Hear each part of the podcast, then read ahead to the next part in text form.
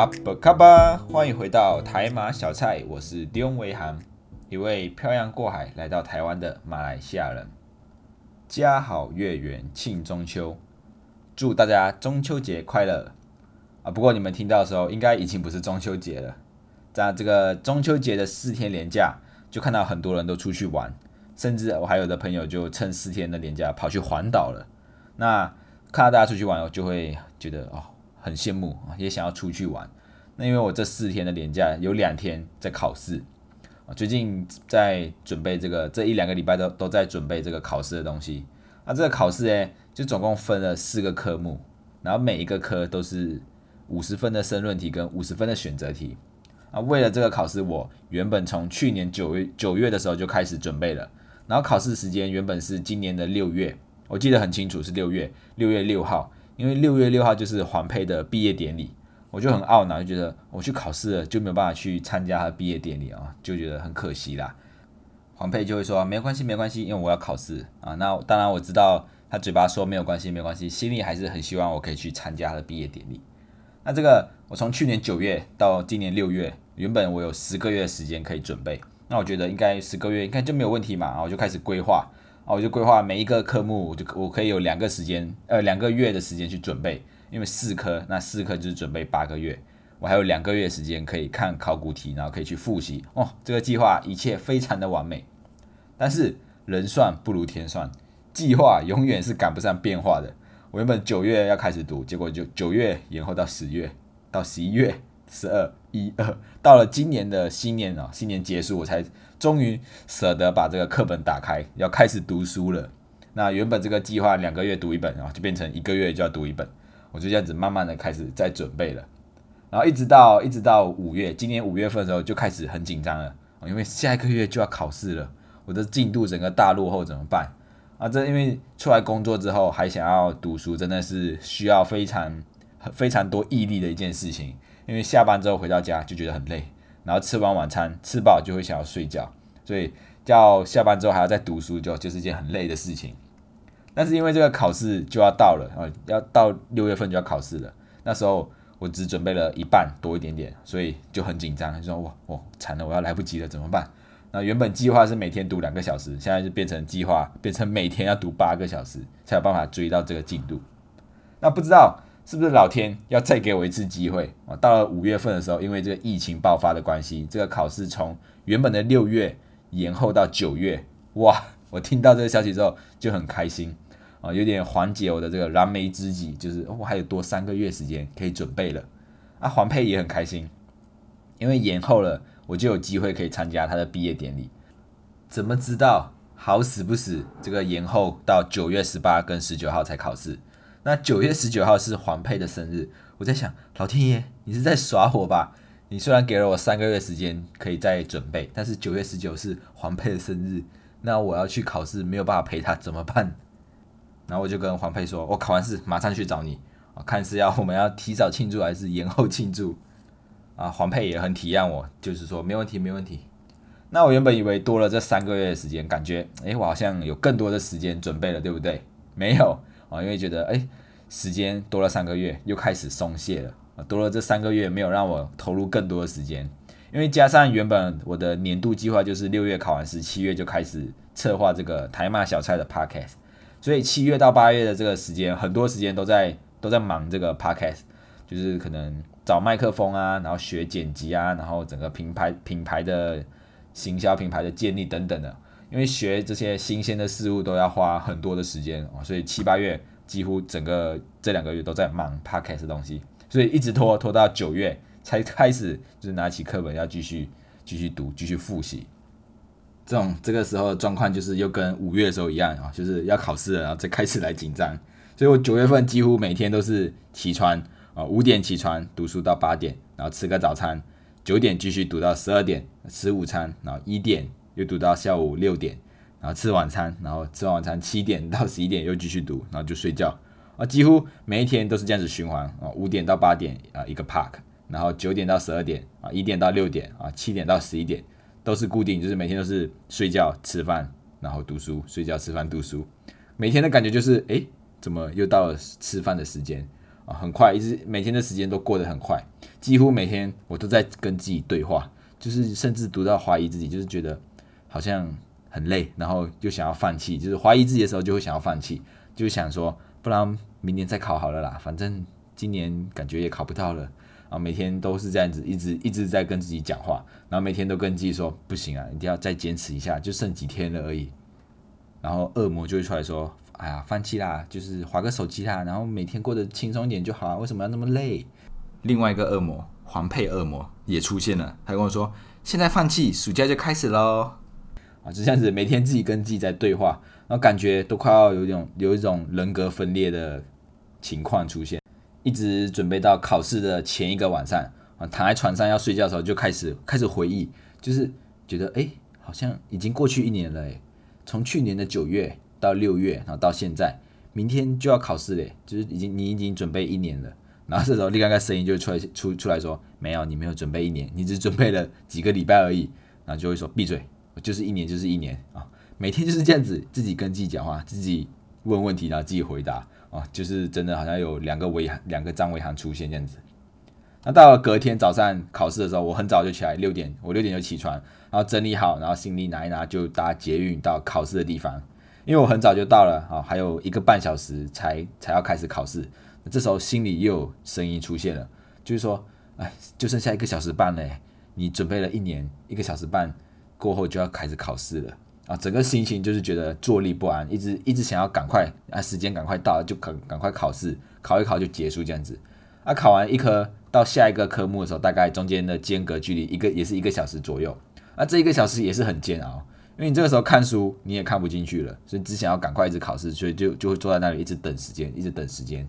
啊，我就这样从早上九点一直考考考考到下午六点才结束。那到了结束的那一刻，都觉得结束了吗？真的就这样子结束了吗？就是会有一种好像怀孕啊，虽然我没有怀孕过，但我觉得应该就是这个感觉啊，就是这个东西跟着你快要一年了，然后你准备了一整年，然后就在这个时刻就结束了，就感觉啊，真的这么快吗？然后事后我还是会一直一直回想到这个准备考试的这个时期，尤其是晚上睡觉的时候，那一天考完试晚上真的就是超累的，然后躺下去眼睛闭一闭起来就是条款，就是名词解释啊，就是考试的内容就一直自动的。浮现在脑海里面，然后自己就跟自己说：“张伟航，不要想了，睡觉了，赶快睡觉了。”然后过一秒啊，那些名词就跑出来了。然后就是考完试的那一个晚上，就躺了很久很久才睡着。然后就跟黄佩说：“那我我很累，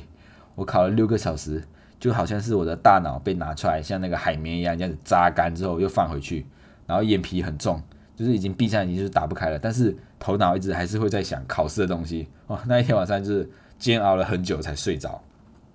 啊，接着考完试之后还要再煎熬两个两个月啊，因为两个月之后成绩才会出来。希望我可以有个满意的成绩。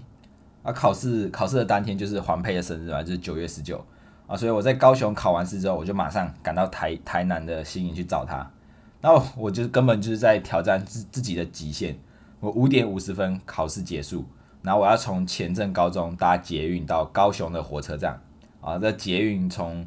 呃，前镇高中到高雄火车站是十三分钟的路程，然后高雄火车站到新营是六点十三分开，所以扣掉捷运搭捷运的时间，我大概只有十分钟的时间，要从前镇高中啊考试的地方跑到捷运站啊，然后再搭到高雄之后，再从高雄的捷运站跑到高雄的火车站。哦，所以完全就是在挑战我自己，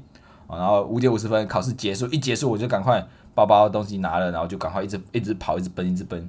然后戴着口罩又很难呼吸。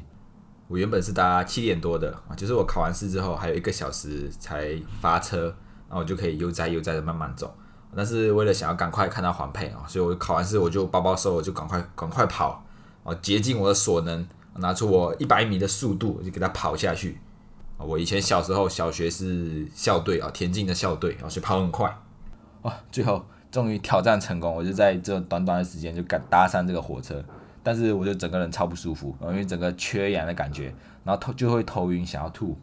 结果好死不死，坐在我隔壁那个光头大哥，他一坐下来，然后就靠着我的把手，因为搭火车中间位置跟位置中间会有把手嘛，那他一他一下来就直接把手靠靠到我这里过来，然后还翘脚，那就是那个脚的方向就是向着我，然后所以我就要坐得很边边，坐得很靠窗，就是挤在窗口旁边。然后还他还一直发出一些很奇怪的声音，就是嗯呃这种很奇怪的声音，口罩也不戴好，然后我就整个我整个人就已经很不舒服了，然后我就想要吐，然后就很不舒服，然后我就很想要直接就是直接跟他说，哎，就是请他把手放好来，不要超过我的位置啊。但是我又跟自己告诉自己说啊，没有关系，没有关系，我要去找环配的，然后要开心一点啊，不要生气，不要跟他计较。而且他的口罩都没有戴好，就是他搭火车口罩是放在下巴的，就是嘴巴跟鼻子都露出来。然后即使那个火车的人员警告他，就是说，哎，要把口罩戴戴好。但是他走离开之后，他又把口罩拉下来，所以我就觉得我我超不爽的，看到他坐在我隔壁，然后又发出一些这么奇怪的声音。那我就在我要下车的时候，我原本就已经计划，我就已经在心里想好台词了。我等下就要很不客气的跟他讲话，就是这位先生，不好意思借过，我已经到了这样子哦。但是后来我又想说，诶，我为什么我要说不好意思？我又没有对不起，又没有做错什么事情，所以我稍微的把我的台词改一改，就是我我就要跟他说，诶，我要出去了，借过这样子啊，要凶一点啊，这第一次呛了嘛，当然就是要先准备好自己的台词啊，不能落落亏。结果他看到我拿好包包之后，他就自动的让让位给我走出去啊，然后我也没有跟他，我我心里预设好的台词我也没有讲出来，我还跟他说谢谢，真是的，原本要凶他，结果他让位给我，我还跟他说谢谢。哎呀，我的人真是太好了！我原本还想要拍照他，然后检举他呢。那之后就到呃下火车，我就到了黄佩家去烤肉。我我就超饿的，因为我从考试中午考试三点多左右的时候，我就已经肚子超饿了。不知道是不是因为一直用脑力，所以饿的特别快，啊肚子就一直叫，然后一直忍着考试考到五点六点结束，然后到搭火车八点多才到呃七点多八点到新营，哦，整个人就是饿扁了，然后又。中间又跑了跑了这么久，然后就很累很不舒服，然后就跟自己说，等下烤肉我一定要多吃一点啊，多吃一点烤肉，这样才可以弥补我这个受伤的心灵啊。然后烤肉这种事情当然是交给专业的就好，而我这种不专业的负责吃就好了啊。如果让我来烤的话，可能隔天一定会拉肚子，所以给专业的来烤肉哦。那吃到烤肉那一瞬间就觉得哇，好好吃哦，就是有香肠，然后有蛤蜊，然后有咸猪肉。果然就是烧烤这东西要交交给专业的啊，我负责吃就 OK 了。哎，以因为以前在马来西亚的时候，我们家里其实也很时常烤肉，但是不是中秋节，因为我们中秋节没有在烤肉的啦，通常都是可能家里有人生日啊，或者是有庆祝什么才会就是办这个烧烤啊，我们叫 barbecue 啊，就是请朋友一起来我们家里就热闹一下，一起吃烧烤。而且我们烤肉，我们也不会用这个烤，也不会刷烤肉酱，我们是刷牛油跟那个蜂蜜。然后就是在肉快要熟的时候呢，就是赶快刷一层蜂蜜，那烤完之后就会有点甜甜的这样子。尤其是我们吃烤鸡翅的时候，哇，我我吃烤鸡翅的时候，我就会刷特别特别多的蜂蜜啊，简称蜂蜜烤鸡翅，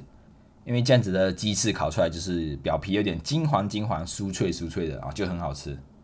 所以我刚来到台湾烤肉的时候就有点不习惯，我说呃怎么没有牛牛油跟蜂蜜啊？啊，就是刷烤肉酱了。所以就是这里台湾跟马来西亚烤肉的方式也比较不一样啊，食材也是不一样。像台湾就是大多数都会烤香肠啊，然后烤肉片就是一片片的，或者是咸猪肉这种。那我们买一下烤肉，通常我们家都是烤鸡翅，哦是烤鸡翅、鸡腿，然后一些鱼丸等等的东西。那所以要食材也是会有差。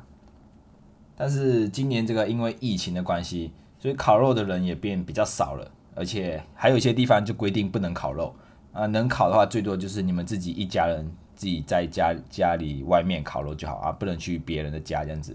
所以今年烤肉的人，我看起来就比较少一点点，就经过的话比较少。不然以前中秋节到的时候，甚至还没有中秋节，就前几天就已经有人会在家里外面就是烤肉啊，满街上就看到一堆人在烤肉。但今年的状况，今年烤肉的人数可能就真的比较少了。所以我的这个中秋连假就是在两天的考试还有这个烤肉中度过。那这一次中秋节连假也有看到很多人出去玩，又是尤其是都到南部，然后台中像台中的高美湿地就一一堆人。啊，新闻上面形容好像像人形蜈蚣这样子密密麻麻的很恐怖，所以就希望这一次疫情不会因为这个廉价的关系又爆发，不然就真的会像马来西亚，就是跟马来西亚一样，就是永远都解决不完，就是封锁解封封锁解封，像现在马来西亚好像就已经没有在管了。就是让人民自己管好自己啊，然后也没有什么管制，你们要干嘛就干嘛的，已经放牛吃草了啦。所以这一次连假，大家出去玩还是要做好防防疫的措施啊，玩的开心，然后也玩的安全，那让这一次的疫情可以赶快的度过，啊，我的考试也可以顺利的通过。好，今天的内容就到这里。如果你也喜欢台马小菜，欢迎到各个收听平台按下订阅，并且推荐给你身边的朋友，也欢迎到留言处留言为什么会喜欢我们。我们下一次见，拜拜。